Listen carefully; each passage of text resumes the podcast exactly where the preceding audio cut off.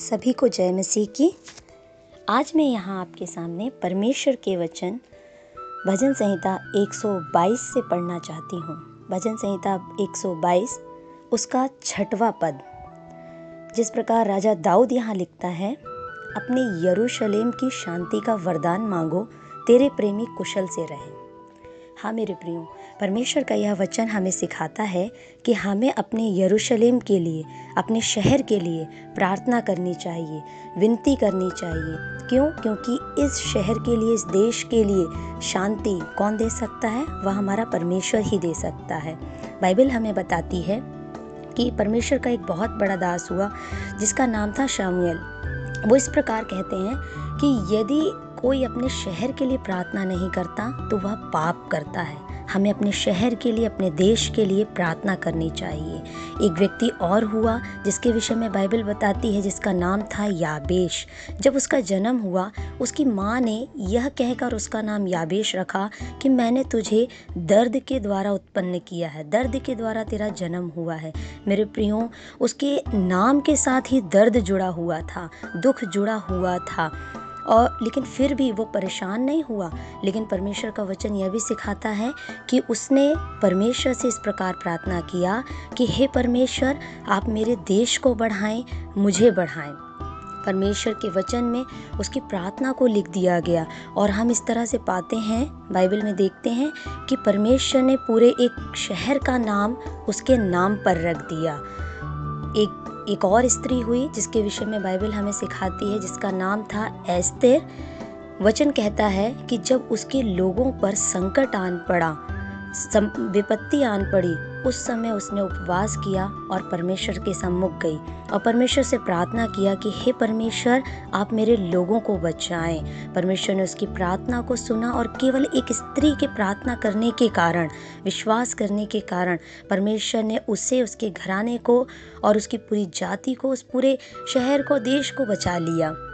हाँ मेरे प्रियो, परमेश्वर शांति का राजकुमार है। परमेश्वर का वचन कहता है कि वो हमें इस प्रकार से बोलता है कि मैं तुम्हें अपनी शांति दिए जाता हूँ, ऐसी शांति जो संसार नहीं देता, ऐसी शांति जो केवल परमेश्वर के पास से आती है।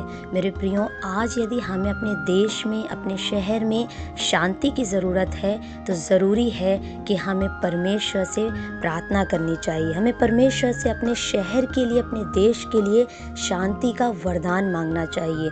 क्योंकि कई बार जब हम प्रार्थना करते हैं, उस उन प्रार्थनाओं में हमें अपने जीवन से संबंधित बहुत सारे विषय होते हैं, अपने परिवार से संबंधित बहुत सारे विषय होते हैं। लेकिन आइए आज हम अपने शहर के लिए, अपने देश के लिए भी एक ऐसा विषय बनाएं कि प्रभु, आप मेरे देश में, मेरे शहर में शांति दें। क्योंकि आज शांति इस देश से, शहर से जाती रही है। जिस प्रकार से यशायाह की पत्री में लिखा है, उनसठ अध्याय उसका जब हम चौदह पद पढ़ते हैं, चौदह पद में इस प्रकार लिखा है कि न्याय पीछे हटाया गया, धर्म दूर खड़ा रह गया, सच्चाई बाजार में गिर पड़ी और सिधाई प्रवेश करने नहीं पाती है। जो कोई बुराई से भागता है वह बुराई का शिकार हो जाता है। तो उसके आगे ही जब हम सोलहवां पद और पंद्रहवां पद पढ़ते हैं, वहाँ लिखा है कि उसने देखा कि कोई भी पुरुष नहीं है, इससे अचंभा किया कि कोई विनती करने वाला नहीं है, तब उसने अपने ही भुजबल से उनका उद्धार किया।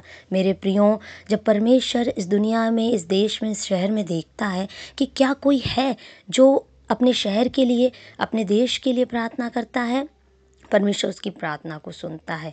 एक व्यक्ति, बाइबल बताती है हमें एक व्यक्ति के विषय में जिसका नाम था यूसुफ़, जिसको ईर्ष्या के कारण उसके भाइयों ने मिश्रियों के हाथ में बेच दिया। जब वो मिश्र देश में ले जाया गया, वो बहुत अच्छे पद पर नहीं था, लेकिन वो एक बंधुआई में गया, एक दास बन करके वहाँ पर गया। लेकिन जब मैं बाइबल को पढ़ती हूँ तो मुझे इस प्रकार पता चलता है उसमें कि वो उस देश में रहने के बावजूद उस देश के लिए हमेशा भलाई को ही सोचा। जब परमेश्वर ने उस देश के राजा को कोई स्वप्न दिखाया तो उस स्वप्न का अर्थ इस यूसुफ़ ने बताया, और उस स्वप्न के अर्थ में इस प्रकार से था कि परमेश्वर सात साल तो बहुत अच्छे साल देगा, समृद्धि के साल देगा, लेकिन सात साल जो हैं भयंकर अकाल के साल होंगे। लेकिन यूसुफ ने इस बात का फ़ायदा नहीं उठाया कि इस देश पर भारी विपत्ति आने वाली है, लेकिन उसने एक अच्छा प्रबंध मिश्र के लिए किया और साथ ही साथ प्रार्थना भी किया। और हम देखते हैं कि परमेश्वर ने उसकी इस प्रार्थना के कारण, उसके इस स्वभाव के कारण उसे उस देश का प्रधानमंत्री बना दिया।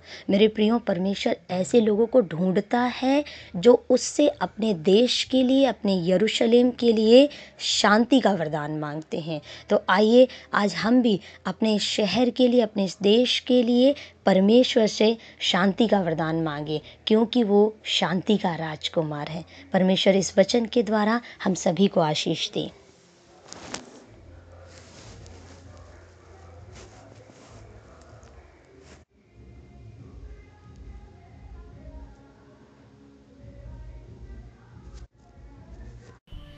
सभी को जय मसीह की।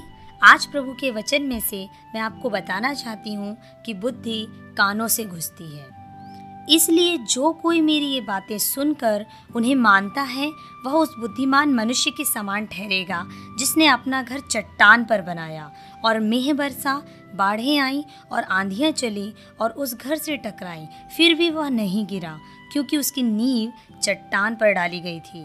परंतु जो कोई मेरी ये बातें सुनता है और उन पर नहीं चलता वह उस निर्बुद्धि मनुष्य के समान ठहरेगा जिसने अपना घर बालू पर बनाया, और मेह बरसा, बाढ़ें आईं और उस घर से टकराईं और वह गिरकर सत्यानाश हो गया। मती अध्याय सात वचन चौबीस से वचन सत्ताईस तक। मैं बच्चों को कहानी सुनाते समय अक्सर यह पूछती हूँ कि परमेश्वर ने हमें एक मुंह और दो कान क्यों दिए हैं? मुंह से तो बोलते भी हैं, खाते भी हैं, दो दो काम करते हैं, लेकिन कानों से तो केवल एक काम करते हैं, सुनने का। तो एक मुंह और दो कान क्यों?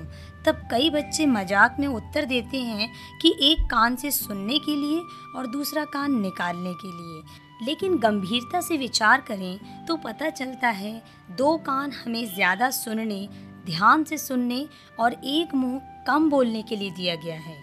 एक बालक जब ध्यान से सुनता है एक दिन शिक्षक बन जाता है। सुनना सीखने की प्रक्रिया में एक पहला और महत्वपूर्ण कदम है। हम अपने माता पिता, गुरुजनों की सुनकर ही अपने जीवन और व्यवहार में अच्छी संस्कृति की नींव रखते हैं।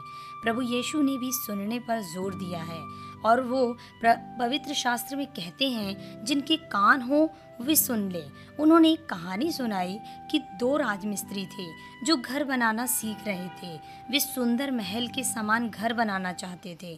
दोनों परिश्रमी थे, दोनों अपने गुरु से सुनते थे, सीखते थे, परंतु दोनों में एक भारी अंतर था।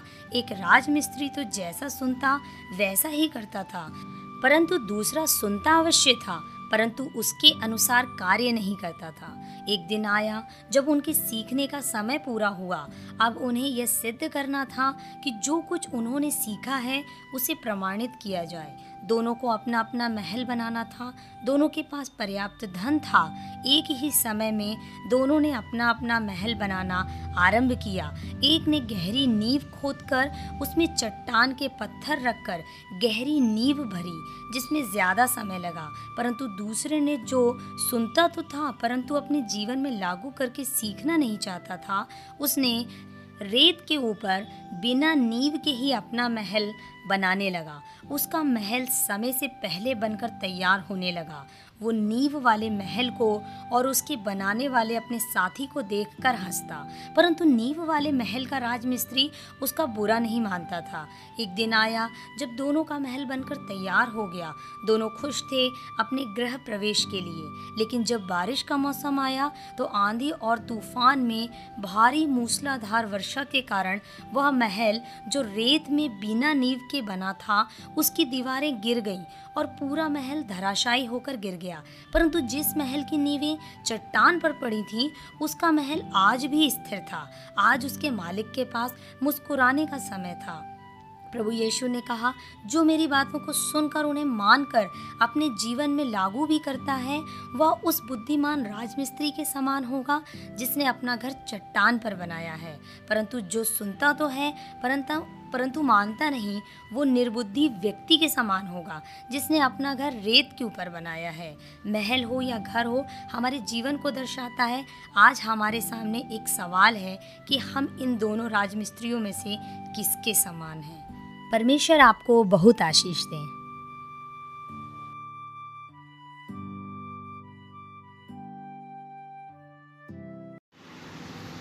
पुस्तक विश्वास जो जगत पर जय पाता है, ऑथर उल्फ एकमन। अध्याय एक, विश्वास का परमेश्वर। क्योंकि जो कुछ परमेश्वर से उत्पन्न हुआ है वह संसार पर जय प्राप्त करता है, और वह विजय जिससे संसार पर जय प्राप्त होती है हमारा विश्वास है। संसार पर जय पाने वाला कौन है? केवल वह जिसका विश्वास यह है कि यीशु परमेश्वर का पुत्र है। यूहन्ना अध्याय पाँच वचन चार पाँच। विश्वास एक छोटा सा शब्द है, परंतु जो इसमें निहित है वह क्रांतिकारी है। इसे सही अर्थ को समझने के लिए संपूर्ण जीवन चाहिए तथा अनंत काल उसे जीने के लिए। बाइबल विश्वास से पूर्ण है। उत्पत्ति से प्रकाशित वाक्य तक विश्वास वह है जिससे परमेश्वर खुश होता है, परंतु शैतान इससे घृणा करता है तथा उसका मुकाबला करता है। परमेश्वर के लोगों को विश्वास का जीवन जीने के लिए बुलाया गया है, और जब इसका स्वभाव व निष्कर्ष प्रकट हो जाते हैं वह उनके जीवन में कार्यशील हो जाता है। तो फिर वो कैसे नहीं रह सकते? फिर वो वैसे नहीं रह सकते। संपूर्ण नया संसार उनके लिए खुल जाता है। स्वर्ग पृथ्वी को चूमता है और परमेश्वर दृष्टिगोचर होता है। यीशु ने कहा, क्या मैंने तुझसे नहीं कहा था कि यदि तू विश्वास करेगी तो परमेश्वर की महिमा को देखेगी? यूहन्ना ग्यारह अध्याय का चालीस वचन। इससे पहले कि हम जाने कि विश्वास क्या है, हमें समझना है कि हम परमेश्वर में विश्वास के बारे में बात कर रहे बात कर रहे हैं। हम परमेश्वर में विश्वास तथा उसकी योग्यता की बात कर रहे हैं। ऐसा विश्वास जो स्वयं परमेश्वर के चारों ओर केंद्रित है। यद्यपि संसार विश्वास की बात करता है, परंतु इस शब्द की उसकी परिभाषा बिल्कुल अलग है, भिन्न है। जगत के लिए विश्वास एक ढीली कल्पना के अतिरिक्त और कुछ नहीं है। जैसे मैं सोचता हूँ कल मौसम अच्छा रहेगा, परंतु मैं पूर्णतः निश्चित नहीं।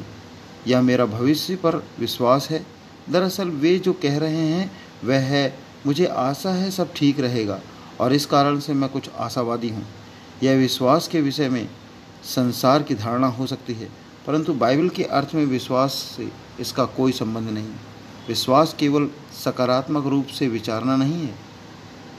दूसरे शब्दों में, स्वयं को निश्चित कराने का प्रयत्न करना कि स्थिति अंततः सुधर जाएगी। परमेश्वर के विश्वास को रखें। तो विश्वास असल में है क्या? जानने के लिए हमें विश्वास को देखना होगा, परमेश्वर को। यीशु ने अपने शिष्यों से कहा, मरकुस ग्यारह अध्याय के बाईस वचन में, परमेश्वर पर विश्वास रखो। हल्का अनुवाद यह भी हो सकता है, परमेश्वर का विश्वास रखो, या विश्वास रखो जो परमेश्वर है। परमेश्वर विश्वास का स्रोत है, और समस्त विश्वास सीधे उससे आता है। उसमें स्वयं विश्वास है, और उसके विश्वास में से हमें अपना विश्वास प्राप्त होता है। यह वह हमारे जब वह हमारे जीवन में कार्यशील होता है तो परिणाम अलौकिक होते हैं। तो विश्वास क्या है? इब्रानियों ग्यारह एक में बताता है, अब विश्वास आशा की हुई वस्तुओं का निश्चय और अनदेखी वस्तुओं का प्रमाण है। विश्वास एक ढीली कल्पना नहीं, या ऐसा नहीं जिसके विषय में हम निश्चिंत ना हो। विश्वास एक निश्चय व प्रमाण है। विश्वास कोई आशावादी व्यवहार किसी बात के लिए विषय में रखना नहीं है जिसको पूर्ण करने के लिए आशा हो। विश्वास एक निश्चय है। यह उसके विषय में होता है जिसके विषय में आप पूर्णतः निश्चित हैं, और जहाँ से आपको हिलाया नहीं जा सकता। चाहे चारों ओर का वातावरण कैसा भी हो, आपकी परिस्थितियाँ चाहे पूर्णतः विपरीत हों, परंतु विश्वास अनदेखी चीज़ों का प्राण है। इसी प्रकार के विश्वास की बात यीशु मसीह ने मरकुस रचित सुसमाचार उसके ग्यारह अध्याय के तेईस और चौबीस में कहा है, जब वे कहते हैं, मैं तुमसे सच कहता हूँ कि जो कोई इस पहाड़ से कहे तू उखड़ जा और समुद्र में जा पड़, और अपने मन में संदेह ना करे वरन प्रतीति कर ले, जो कहता हूँ वह हो जाएगा, तो उसके लिए वही होगा। इसलिए मैं तुमसे कहता हूँ कि जो कुछ तुम प्रार्थना में मांगो, प्रतीति कर लो कि तुम्हें मिल गया और तुम्हारे लिए हो जाएगा। इस प्रकार का विश्वास के परिणाम अलौकिक होते हैं। इस प्रकार का विश्वास अति कठिन परिस्थितियों के कारण पीछे नहीं हटता, बल्कि इसके बदले देखता है कि परमेश्वर क्या कर सकता है। यह उन बातों के विषय में निश्चित होता है जिसको देखा नहीं जा सकता बल्कि बड़े पर्वतों को भी हटा सकता है।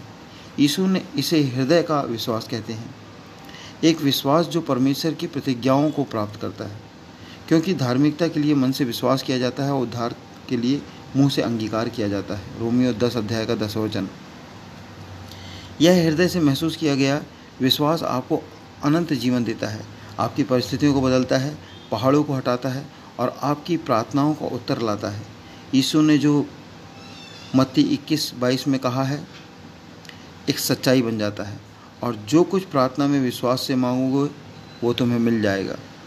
यीशु कहते हैं कि जो कुछ विश्वास हमारे हृदय में पैदा होता है वह एक निश्चय है, एक ढीली कल्पना नहीं है कि इस प्रकार का विश्वास के द्वारा वह जो मांगता है मिलता है।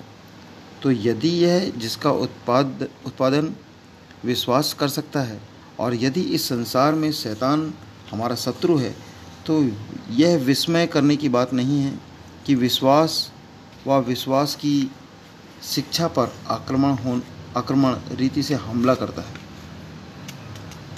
वह विश्वास का सबसे बड़ा शत्रु है और संसार में किसी ईश्वरीय दखल के विरुद्ध है।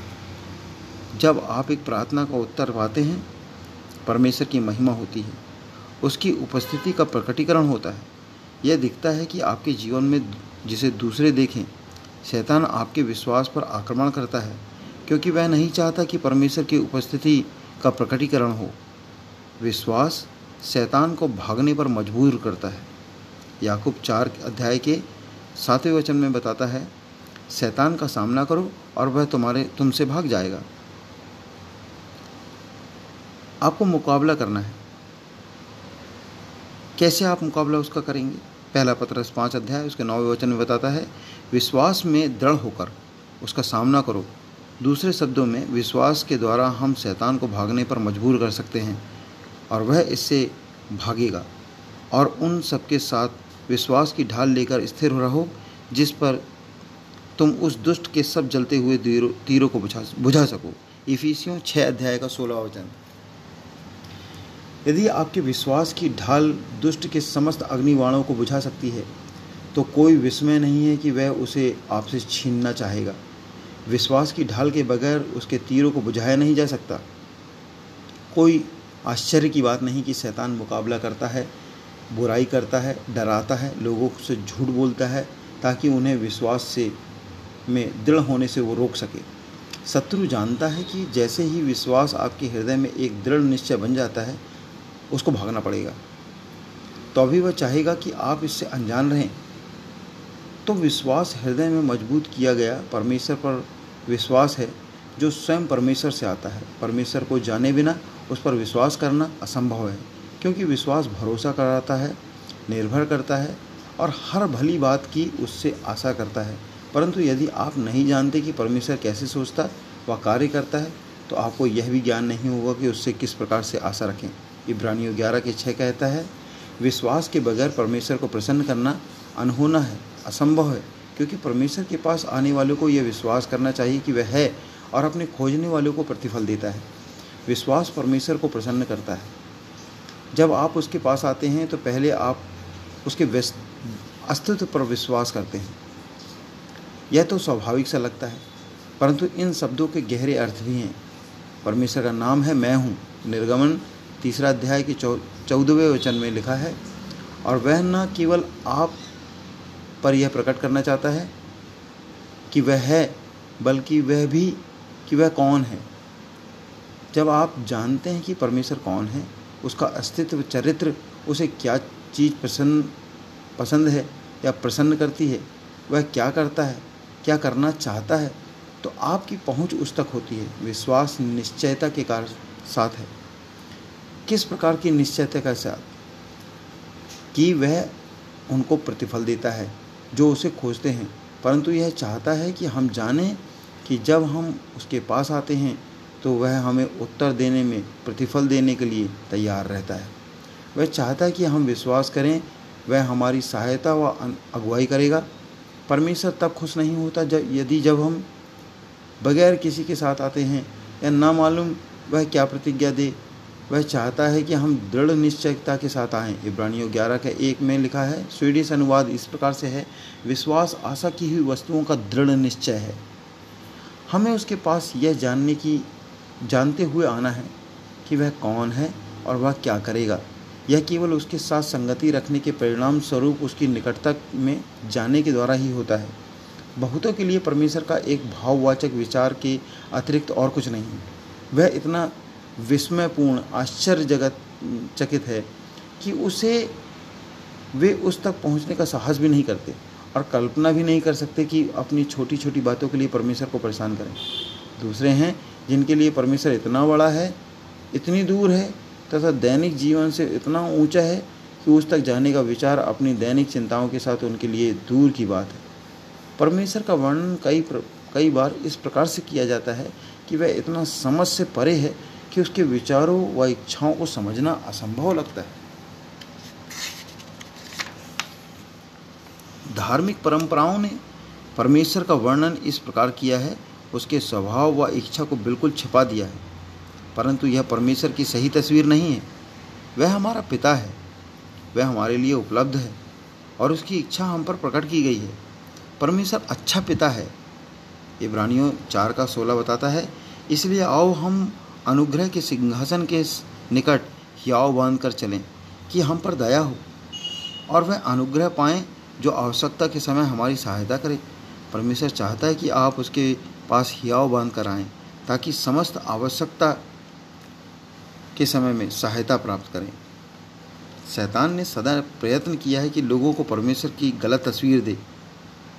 उसने उसे एक प्रकार का राक्षस करके दिखाया है जो हर उस चीज़ पर जो उसे दिखती है अंधेपन तथा पागलपन में आक्रमण करता है, एक प्रकार के विश्व विश्व स्तरीय पुलिस के सिपाही के समान। उसका स्वभाव सदा बिगड़ा रहता है कि जो भी अपना सिर उठाने का प्रयत्न करे उसे दबा दे, खामोश कर दे। उसके साथ हमारे संबंधों की भी बिगड़ी तस्वीर दी है जो कि एक अदालत समान है, ना कि परिवार के साथ समय बिताने की। हमें तो केवल ऐसे दिखाया गया है कि हमारा विवेक हमें परेशान करता है तथा उसके साथ हम निम्न तथा परेशान नजर आते हैं। हमने अपने पापों को स्वीकार कर क्षमा प्राप्त की है और जब उसकी उपस्थिति में तेज़ी से भागते हैं तथा अपनी बीमारी, बेआरामी से बच निकलने और ठंडी सांस लें। परंतु परमेश्वर हमारा स्वर्गीय पिता है और वह हमारे साथ संगति रखना चाहता है। वह हमसे प्रेम करना चाहता है, वह हमसे प्रेम करता है, सिखाता है, अगुवाई देता है, निर्देश देना चाहता है कि विभिन्न प्रकार में हमारा प्रयोग करें।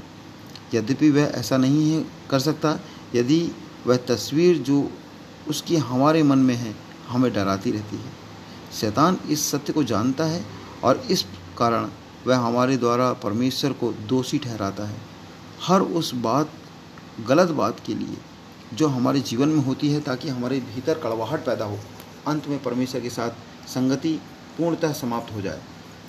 यदि जो भी हो सकता है और जो भी होता है हर बात के लिए आप पिता को दोष देंगे जबकि वह दोषी नहीं है, तो उसके संबंध में आपको समस्या होगी।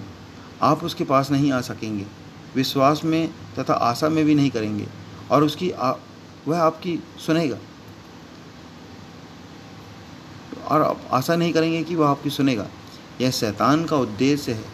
वह परमेश्वर के साथ आपकी संगति को बर्बाद करना चाहता है और आपके द्वारा आपकी आपके द्वारा उसकी सामर्थ्य के प्रभाव हो संसार में में जाने से रोक रोकना चाहता है। इसी कारण आपका परिचय आपके पिता से होना चाहिए। जब किसी की परीक्षा हो तो वह यह ना कहे कि मेरी परीक्षा परमेश्वर की ओर से होती है, क्योंकि ना तो बुरी बातों में परमेश्वर की परीक्षा परमेश्वर की परीक्षा हो सकती है, ना वह किसी की परीक्षा आप ही करता है। परंतु प्रत्येक व्यक्ति अपनी ही अभिलाषा में खिंचकर और फंसकर परीक्षा में पड़ता है। फिर अभिलाषा गर्भवती होकर पाप को जन्मती है और पाप जब बढ़ जाता है तो मृत्यु को उत्पन्न करता है।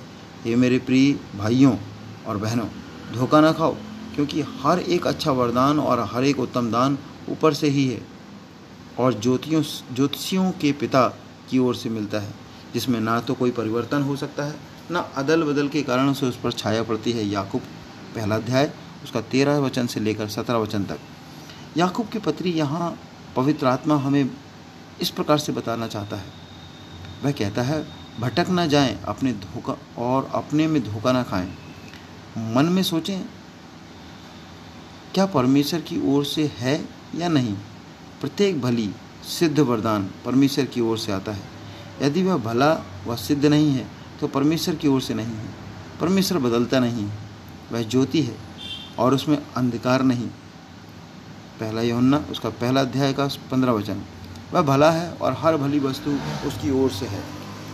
यूहन्ना दस अध्याय दसवें वचन में इस प्रकार से कहता है, चोर किसी और काम के लिए नहीं परंतु चोरी करने, घात करने और नष्ट करने आता है।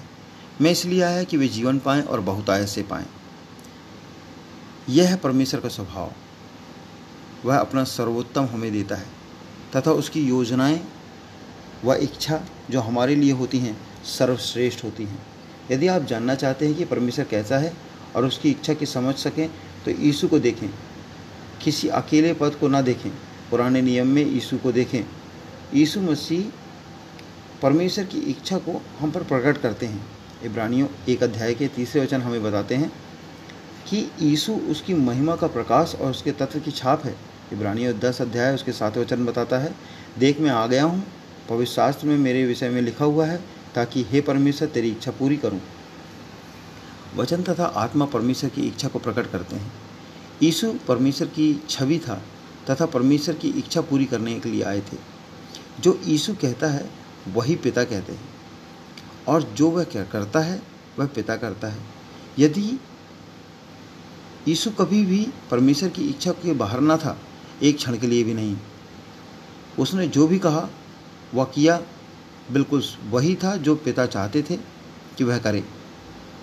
यूहन्ना पाँच अध्याय उसका उन्नीस वचन में यीशु कहते हैं, पुत्र आपसे कुछ नहीं करता, अपने आप से कुछ नहीं कर सकता, केवल वह जो पिता को करते देखता है, क्योंकि जिन जिन कामों को वह करता है उन्हें पिता भी उसी रीति से करता है। इसलिए जब आप यीशु को प्रचार करते, शिक्षा देते, पाप क्षमा करते, पाप बीमारों को चंगा करते और दुष्ट आत्माओं को निकालते देखते हैं तो आप निश्चय जान सकते हैं कि वह पिता की इच्छा है, क्योंकि वह पिता को प्रकट करने के लिए आया था तथा उसकी इच्छा को हमारे लिए। जैसा यीशु है वैसा ही आप का पिता है। परमेश्वर सदा एक सा है। यीशु वचन है और परमेश्वर स्वयं अपने वचन को प्रकट करते हैं। जो बाइबल है, बाइबल परमेश्वर नहीं है परंतु परमेश्वर की प्रेरणा से, और यह उसकी इच्छा का ईश्वरीय प्रकटीकरण है। बाइबल उसकी वाचा है या दूसरे शब्दों में उसकी अंतिम इच्छा व नियम।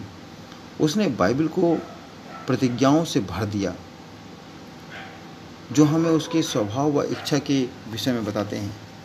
उसने अपनी इच्छा को अपने आप से छिपाया नहीं बल्कि उसको आप पर प्रकट कर दिया ताकि आप उसे जानें व महसूस करें। पहला कुरिन्थियों दूसरा अध्याय उसका नौ और दस वचन तथा बारहवां वचन में हमें बताते हैं कि परमेश्वर ने उनके लिए वस्तुएं तैयार की हैं जो उसे प्रेम करते हैं, और यह कि ये बातें हम पर पवित्र आत्मा प्रकट की प्रकट करता है। हमने उसके आत्मा को पाया है, ना कि संसार की आत्मा को, ताकि हम जानें उसको जो उसने हमें निःशुल्क दिया है। परमेश्वर गुप्त नहीं है। वह नहीं चाहता कि जब भी कुछ हो हम परेशान हो जाएं।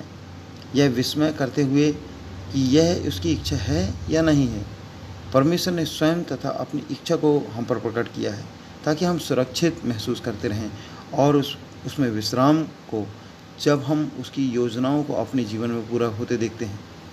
उसने स्वयं को प्रकट कर दिया है। अपने आत्मा का वचन द्वारा परमेश्वर का वचन उसकी इच्छा का प्रकटीकरण है। परमेश्वर बाइबल से महान है परंतु बाइबल के साथ पूर्णता सामंजस्य रखता है। ऐसा नहीं कि बाइबल में कुछ कहे और फिर कुछ और करे या कुछ और। उसने स्वयं को अपनी वाचा के वचन से विरुद्ध वचनबद्ध किया है। उसने जो कहा उसे पूरा करने की प्रतिज्ञा की। इस कारण हमें हर बात का दोष परमेश्वर पर नहीं लगाना चाहिए बल्कि हमें ज्ञात करना चाहिए करना है कि उसने दरअसल क्या कहा वह प्रतिज्ञा की है।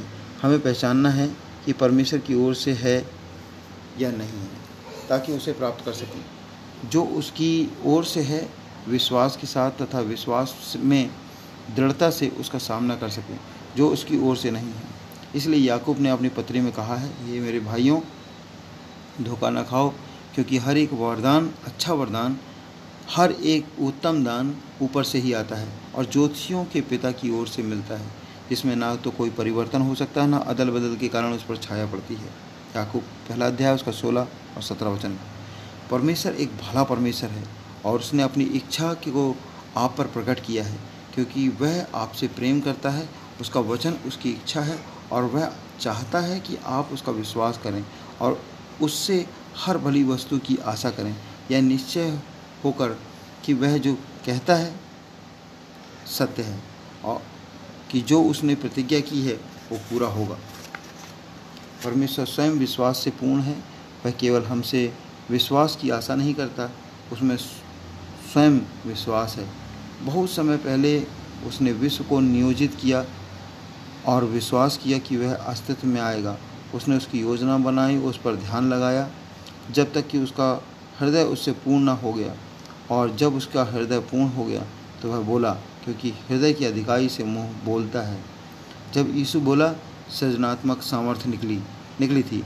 वह जिसको उसने अपने हृदय में देखा और जिन बातों पर विश्वास किया, इससे पहले कि दृश्य हुई, अस्तित्व में आई और उस सामर्थ्य के अनुसार जो उसके वचन से निकली, उसके विश्वास द्वारा जगत का अस्तित्व हुआ, दृश्य तथा अदृश्य दोनों। यही विश्वास जो इतने बड़े कार्य कर सकता है, परमेश्वर ने हर एक विश्वासी को दिया है। परमेश्वर ने अपना विश्वास आपको दिया है, मात्रा व गुणवत्ता गुणवत्ता दोनों में। रोमियो बारह अध्याय उसका तीसरा वचन बताता है कि परमेश्वर ने हर एक को परिमाण के अनुसार विश्वास दिया है। परमेश्वर की ओर से विश्वास आता है। इसका मूल मानव नहीं है, यह अलौकिक है, यह परमेश्वर के स्वभाव का अंश है तथा हृदय से मह महसूस किया गया विश्वास कहलाता है। ऐसा विश्वास परमेश्वर द्वारा ही उत्पादित होता है तथा प्रत्येक विश्वासी को दिया जाता है। जब आपका नया जन्म होता है तो परमेश्वर का आत्मा आपकी पूर्ण सृष्टि कर आप में वास करता है। पुराना व्यक्ति मर जाता है, एक नए व्यक्ति का सृजन होता है, उसकी सृष्टि होती है और आप मसीह में एक नई सृष्टि बन जाते हैं। दूसरा कुरिन्थियों पंद्रह अध्याय पाँच अध्याय उसका सत्रह वचन में लिखा है। बाइबल बताती है कि परमेश्वर के समान आप भी एक त्रिएक हैं। उसके स्वरूप में सृजे जाने के कारण से आप एक आत्मा हैं, एक प्राण व एक देह हैं। पहला थिस्सलुनीकियों उसका पाँच अध्याय उसका तेईस वचन। कई बार बाइबल आपकी आत्मा को आपका हृदय कहती है। इसलिए जब आपका नया जन्म होता है तो आप एक नया हृदय पाते हैं। आपके भीतर एक नए व्यक्ति की सृष्टि होती है और आपकी आत्मा नई हो जाती है। आपकी आत्मा या हृदय में परमेश्वर का एक परिमाण के विश्वास कर रखता है। वह उसे आपके मन में नहीं रखता, वह उसे आपके हृदय में रखता है। इस कारण उसे हृदय का विश्वास कहा जाता है। यह विश्वास आपके अंदर नए जन्म को के समय पवित्र आत्मा के साथ आता है। दूसरा कुरिन्थियों चार अध्याय उसका तेरह वचन में पवित्र आत्मा को विश्वास का आत्मा कहा गया है। उस विश्वास का परिमाण क्या है जो परमेश्वर ने आपको दिया है? हम विश्वास को मात्रा व गुणवत्ता दोनों तरीके से देख सकते हैं। मात्रा के रूप में परमेश्वर ने आपको कितना विश्वास दिया है। परमेश्वर सदा अधिकाई से देता है आपकी सभी आवश्यकताओं को, बल्कि उसके अतिरिक्त भी। पहला कुरिन्थियों उसका दस अध्याय उसका तेरह वचन बताता है, तुम किसी ऐसी परीक्षा में नहीं पड़े जो मनुष्य के सहने से बाहर है, और परमेश्वर सच्चा है, वह तुम्हें सामर्थ्य से अधिक परीक्षा में न पड़ने देगा, वरन परीक्षा के साथ निकाय भी करेगा कि तुम सह सको।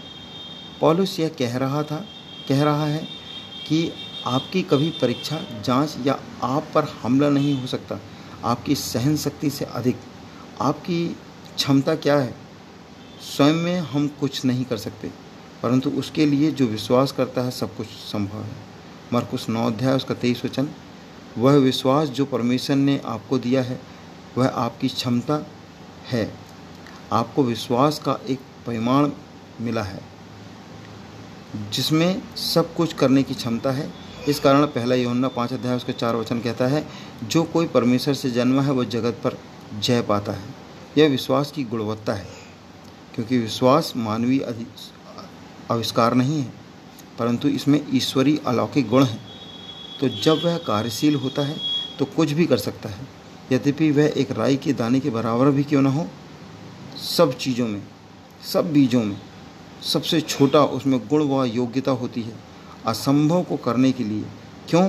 क्योंकि वह परमेश्वर की ओर से आता है और परमेश्वर के लिए सब कुछ कुछ भी असंभव नहीं है, सब कुछ संभव है। पहला लू, लूका रचित सुसमाचार उसका पहला अध्याय सैंतीस वचन, मती रचित सुसमाचार उसका सत्रह अध्याय और बीस वचन में प्रभु यीशु मसीह कहते हैं, यदि तुम्हारा विश्वास राई के दाने के बराबर भी हो तो इस पहाड़ से कह सकोगे कि यहाँ से सरक कर वहाँ चला जाए तो वह चला जाएगा और कोई बात तुम्हारे लिए अनहोनी ना होगी।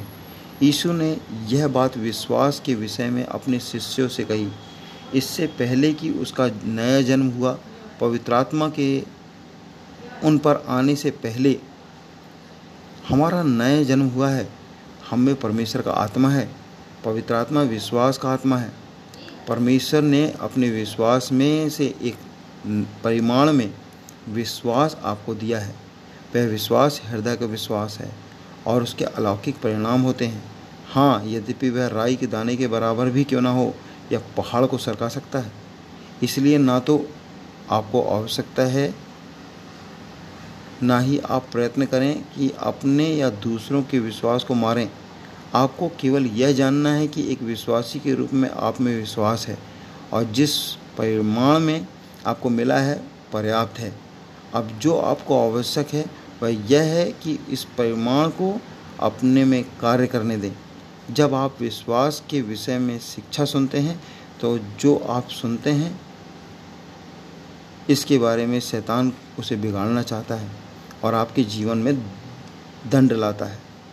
निश्चय ही वह आपको बताना चाहता है कि आप में विश्वास बिल्कुल नहीं है और इसलिए परमेश्वर आपको आपकी नहीं सुनेगा और वह आपकी प्रार्थनाओं का उत्तर नहीं देना चाहता है। यह सब झूठ है। यदि आप विश्वासी हैं और आपका नया जन्म हुआ है तो आप में विश्वास है, सभी विश्वासियों में विश्वास है। आपको एक विश्वास में विश्वास परिमाण में विश्वास मिला है। शायद वह सदा कार्यशील या कार्यरत ना हो परंतु तो भी वह है। यदि आप एक विश्वासी हैं तो आप में विश्वास है। जब परमेश्वर की इच्छा का ज्ञान होता है तो विश्वास कार्यशील होता है। जब पौलुस ने विभिन्न कलीसियाओं को लिखा तो उसने कभी प्रार्थना नहीं नहीं करी कि उन्हें विश्वास प्राप्त हो। उसके बदले में उसने धन्यवाद दिया कि वे विश्वासी हैं और उनमें विश्वास है। उसने प्रार्थना की कि वे ज्ञान को प्राप्त करें, जैसे कि ईफिसियों के पहले अध्याय के पंद्रह वचन से लेकर उन्नीस वचन में लिखा है। क्यों? क्योंकि वह जानता था कि विश्वास परमेश्वर की इच्छा के ज्ञान के द्वारा कार्यशील होता है। विश्वास केवल तभी कार्यशील होता है जब परमेश्वर की इच्छा का ज्ञान हो। फिलेमोन की पत्री के छठवें पद में पौलुस इस प्रकार की प्रार्थना करता है कि तेरा विश्वास में सहभागी होना तुम्हारी सारी भलाई की पहचान में मसीह के लिए प्रभावशाली हो। पौलुस फिलेमोन के विश्वास प्राप्त करने के लिए प्रार्थना नहीं करता, वह बताता है कि वह विश्वास तो उसमें है। क्यों? क्योंकि परमेश्वर ने परिमाण के अनुसार प्रत्येक व्यक्ति को विश्वास दिया है, परंतु वह विश्वास कार्यशील या निष्क्रिय हो सकता है, यह प्रभावी या अप्रभावी हो सकता है। पौलुस प्रार्थना करता है कि वह प्रभावी हो जाए ताकि परिमाण निकलने प्रारंभ हो जाए ताकि परिणाम निकलने प्रारंभ हो जाए। और विश्वास कैसे प्रभावी होगा? भीतर देखने के लिए के द्वारा, ज्ञान के द्वारा, वचन के द्वारा। रोमियो बारह के तीन में पौलुस विश्वास के परिमाण को परिमाण के विषय में बात करता है। इसकी तुलना दाने के या बीज के परिमाण से की जा सकती है। जब आप अपने विश्वास को क्रियाशील करते हैं तो आप उस विश्वास में जो आपको दिया गया है लेते हैं और विभिन्न क्षेत्रों में किसी में वह देते हैं जो आपके जीवन की विभिन्न आवश्यकताओं या परिस्थितियों में संगतता संगतता रखते हैं। अंततः यहाँ जहाँ बोया गया बोया वहाँ से आप काटेंगे तथा फसल सदा बोए गए बीज से अधिक होती है। इस तरीके से आपका विश्वास बढ़ेगा। इसलिए जो छोटा और विफल सा लगता है आरंभ में धीरे धीरे अधिक और प्रभावशाली हो जाता है। परंतु याद रखें, यद्यपि बीज परमेश्वर ने आपको दिया है, आपका दायित्व है उसे बोना और प्रयोग करना। आपका विश्वास कार्यशील और प्रभावी केवल तभी बन जाता है जब आप उसका प्रयोग करें। यद्यपि यह शायद छोटा या महत्वहीन दिखाई दे, परिस्थितियों के संबंध में और तुलना पर्वतों से तथा आपके जीवन की कठिनाइयों से की जा सकती है। यीशु ने प्रतिज्ञा की कि विश्वास के परिमाण परिणाम अलौकिक होते हैं, चाहे कितना भी छोटा लगे। विश्वास सदा परमेश्वर को तकता है तथा परमेश्वर किसी भी तथा प्रत्येक परिस्थिति से महान है।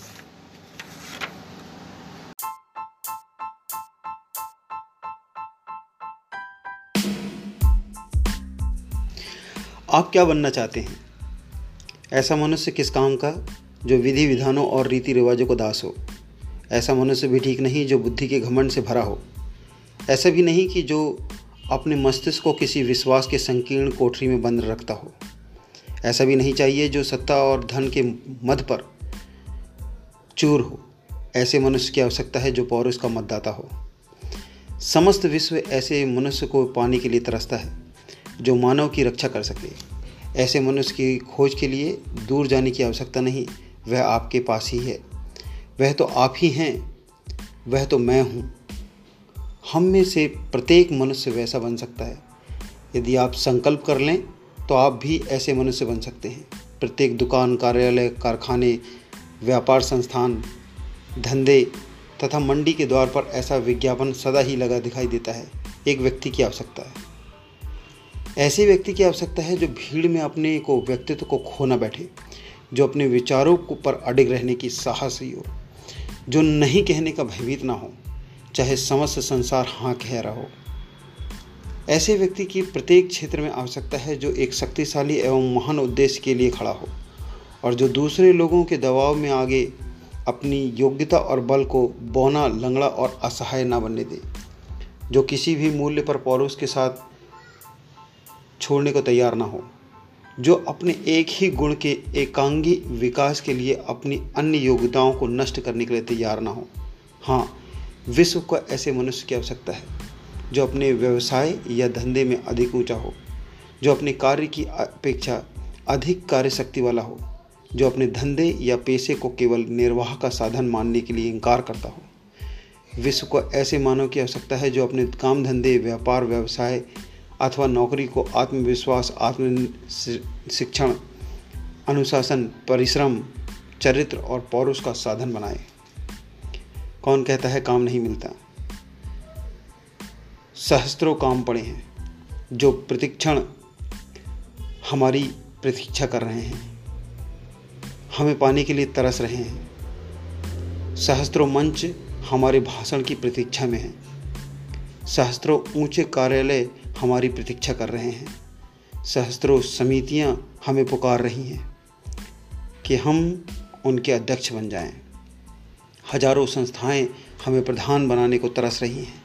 हजारों मंत्री पद हमारे लिए रिक्त हैं। हम आगे बढ़ें और उन पर अधिकार कर लें। क्या तुम पौरुष हो?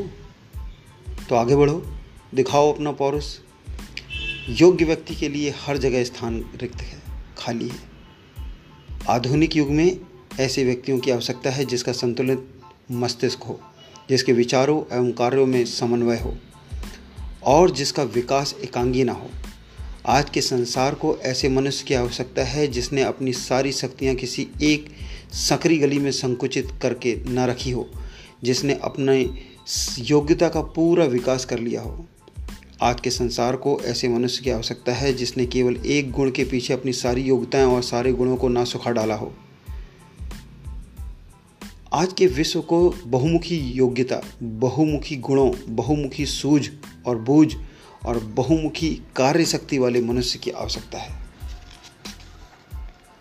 आज संसार को विशाल हृदय वाले व्यक्ति की आवश्यकता है जिसका दृष्टिकोण विशाल हो, व्यापक हो, जो मनुष्यों को और वस्तुओं को एक पहलू में, में ना देखता हो, जो अपने सिद्धांतों, थ्योरी और असाधारण ज्ञान और सूझबूझ का सही मिश्रण कर सकता हो, जो कॉलेज में तो पढ़ा हो परंतु कॉलेज की किताबी शिक्षा ने उसके व्यावहारिक ज्ञान को नष्ट ना कर, कर डाला हो। आवश्यकता है ऐसे आदमी की जो ठीक काम करना जानता हो, ना कि दिखावा, जो यश चाहता हो परंतु ढोंग रचकर या धोखे देकर नहीं। आज ऐसे मनुष्य की आवश्यकता है जिसके अंदर हलचल मचा देने वाली आग धधक रही हो, परंतु उसकी इच्छा शक्ति इतनी प्रबल हो कि वह आग उसको बाहर प्रकट न होने दे। ऐसे मनुष्य के संसार को आवश्यकता है जिसकी आत्मा में दया हो, कोमलता हो, जिसने सौंदर्य से प्रेम करना सीखा हो, जो केवल प्राकृतिक सौंदर्य ही नहीं कलात्मक सौंदर्य की भी सराहना करता हो, जो बुरे कामों की घृणा करता हो, जो दूसरों को भी उतना ही सम्मान करता हो जितना अपना।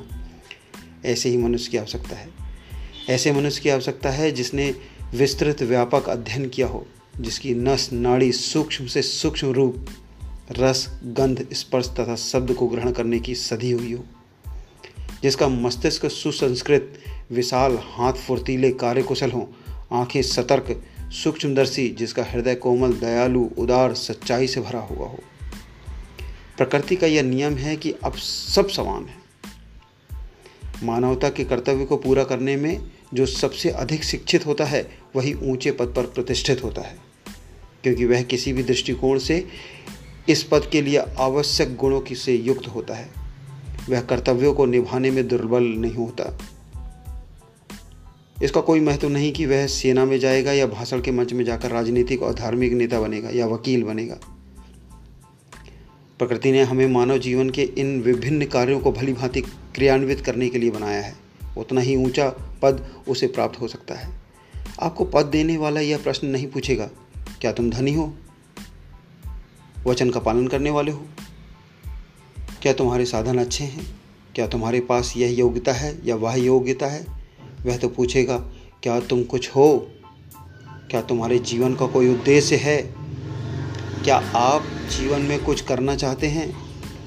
हमारा काम इतना ही नहीं कि हम केवल आत्मा अथवा मन को प्रशिक्षित करें, अपितु हमारा कार्य है शारीरिक, मानसिक तथा आत्मिक प्रशिक्षण को, अपने को पूर्ण मानव बनाना।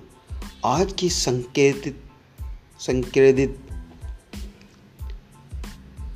सभ्यता के तनाव के मुकाबला करने के लिए सक्षम बनाना। आने वाले समय में स्त्री पुरुषों को सबल शरीर वाले तथा उत्साही होना होगा, नहीं तो संकेतित सभ्यता के तनाव और दबाव में उतना जीना मुश्किल हो जाएगा।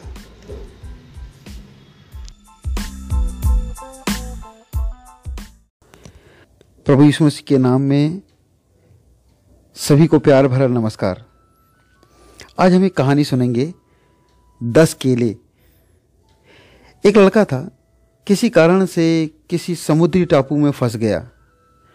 दो दिन से वहाँ रोता चिल्लाता रहा, परंतु उसकी आवाज़ सुनने के लिए कोई ना था।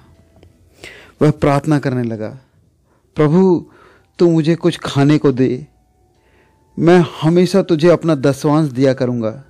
प्रभु मुझे कुछ खाने को दे, अपने हर चीज़ से मैं आपको दसवांश भेंट के रूप में चढ़ाया करूँगा। तभी उसे आश्चर्य रीति से एक केले का पेड़ दिखा। उसने दस पके केले देखे। वह मारे खुशी के दौड़ा और दस केले को तोड़कर तोड़कर परमेश्वर को धन्यवाद करने लगा कि परमेश्वर ने उसकी प्रार्थना सुन ली।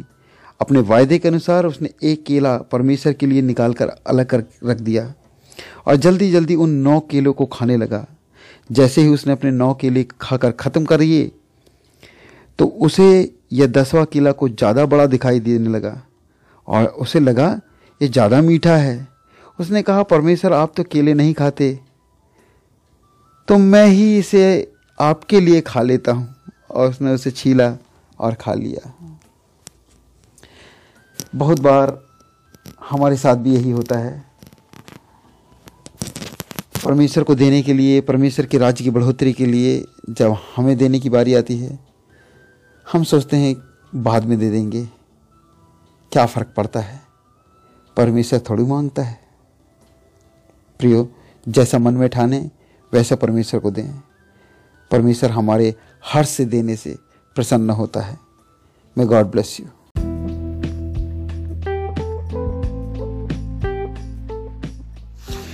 एक दूसरे का भार उठाओ।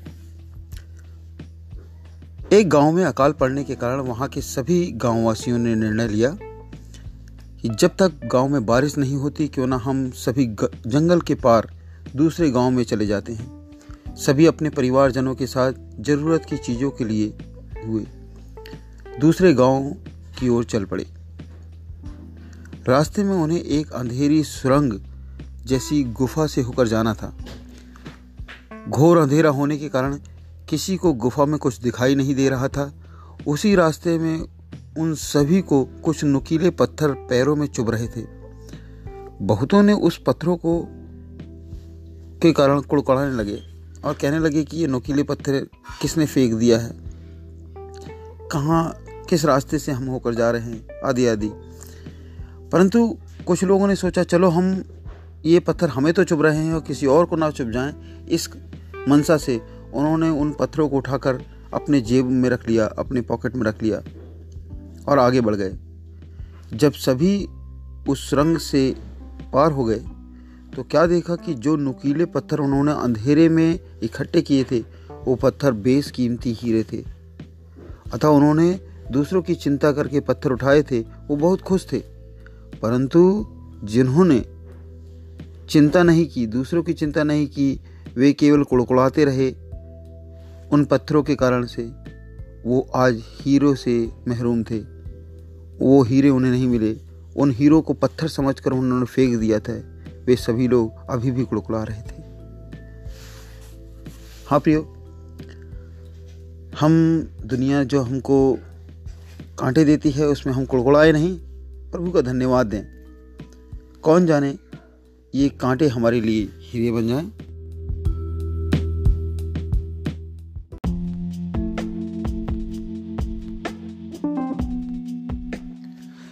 नमस्कार मित्रों, आज कहानी लेकर आए हैं जिसका शीर्षक है सोने के अंडे। हाँ, ये पुरानी कहानी है, उस कहानी के आगे की कहानी है। आज हम सुनाते हैं सोने के अंडे।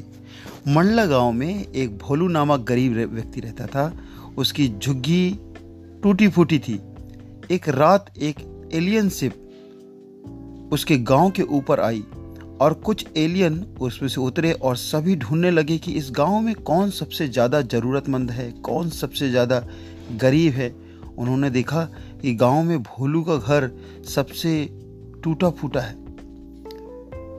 जिसके घर के बाहर एक छोटा मुर्गी का दरबा है। उन एलियन ने भोलू की हालत सुधारने की मंशा से अपनी एक मुर्गी उस दड़बे में छोड़कर वापस चले गए। सुबह उठने पर भोलू ने देखा कि उसके घर के बाहर एक नए प्रकार की सुनहरी मुर्गी दड़बे पर बैठी हुई है। उसने तुरंत उसको उस पर कपड़ा डाला और उसे पकड़ा, उसको घर के अंदर ले आया। परंतु उसका आश्चर्य का ठिकाना ना रहा जब उसने देखा कि वो मुर्गी एक अंडा दी है जो सोने का है। उसे लगा कि जैसे वो स्वप्न देख रहा है और उसने चुपके से ले जाकर उसे दूसरे शहर में जहां उसे कोई नहीं जानता था उस अंडे को बेच आया और घर में ढेर सारा सामान भी खरीद लाया। वो मुर्गी को किसी को भी नहीं दिखाता। अब रोज़ उसे सोने का अंडा मिलता और वो रोज़ उससे नए नए शहरों में बेच आता, मनचाही वस्तु बाज़ार से ख़रीद लाता और जैसा हम सभी जानते हैं एक दिन उसने सारे अंडे एक साथ निकालने के लिए तेज़ धार वाले चाकू को निकाला और उस मुर्गी को काट डाला और कुछ ना पाकर बहुत पछताया। अब उसने धीरे धीरे अपनी सारी वस्तुओं को बेच दिया। फिर से धीरे धीरे गरीबी आने लगी और भी ज़्यादा, पहले से भी ज़्यादा, और निर्धन गरीब कंगाल हो गया। एक दिन वह दूसरे शहर में काम की तलाश में भटक रहा था कि अचानक एक अनजान व्यक्ति उसके पास दौड़ कर आया और उसे गले लगाते हुए कहा, भाई साहब, भाई साहब, आप कहाँ चले गए थे? कितने दिन? आपका बहुत बहुत धन्यवाद करना चाहता था। गरीब भोलू कहता, माफ़ करना, मैं तो इस शहर में नया हूँ, मैंने आपको नहीं पहचाना। तब वह व्यक्ति कहता है, अरे आपने जो सुनहरा अंडा, जो सोने का अंडा मुझे बेचा था, उस सोने के अंडे को मैंने अपनी बाकी मुर्गियों के साथ रख दिया। मैंने देखा बाकी बाकी अंडों के साथ इसमें से भी चूजा निकला, वो कुछ अलग था, सुनहरे रंग का था, और इसी प्रकार से वो बड़ी मुर्गी होकर सोने का अंडा देने लगी। आज मेरे पास सोने के अंडे देने वाली मुर्गियों का पोल्ट्री फार्म है। आज केवल तुम्हारे कारण इस शहर का सबसे अमीर आदमी, सबसे अमीर धनी व्यक्ति बन गया हूँ। भाई साहब, बहुत बहुत धन्यवाद।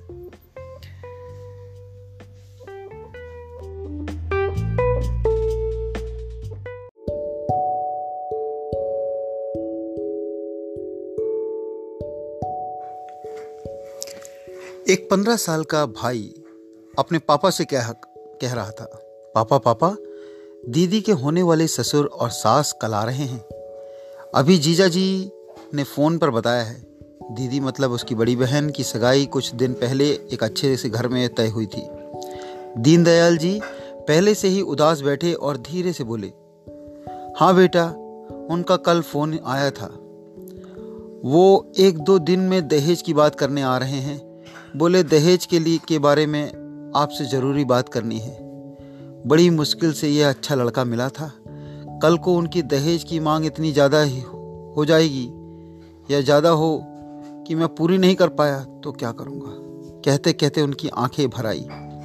घर के प्रत्येक सदस्य के मन में और उनके चेहरे पर चिंता की लकीरें साफ दिखाई दे रही थी। लड़की भी उदास हो गई। खैर, अगले दिन समधी समधिन आए। उनकी खूब आवभगत खातिरदारी की गई। कुछ देर बैठने के बाद लड़के के पिता ने लड़की के पिता से कहा, दीनदयाल जी अब काम की बात हो जाए। दीनदयाल जी की धड़कन बढ़ गई। बोले, हाँ हाँ समधी जी, जो आप हुक्म करें। लड़के के पिताजी ने धीरे से अपनी कुर्सी दीनदयाल जी के पास सरकाई और खिसकाते हुए धीरे से उनके कान में बोले, दीनदयाल जी मुझे दहेज के बारे में बात करनी है।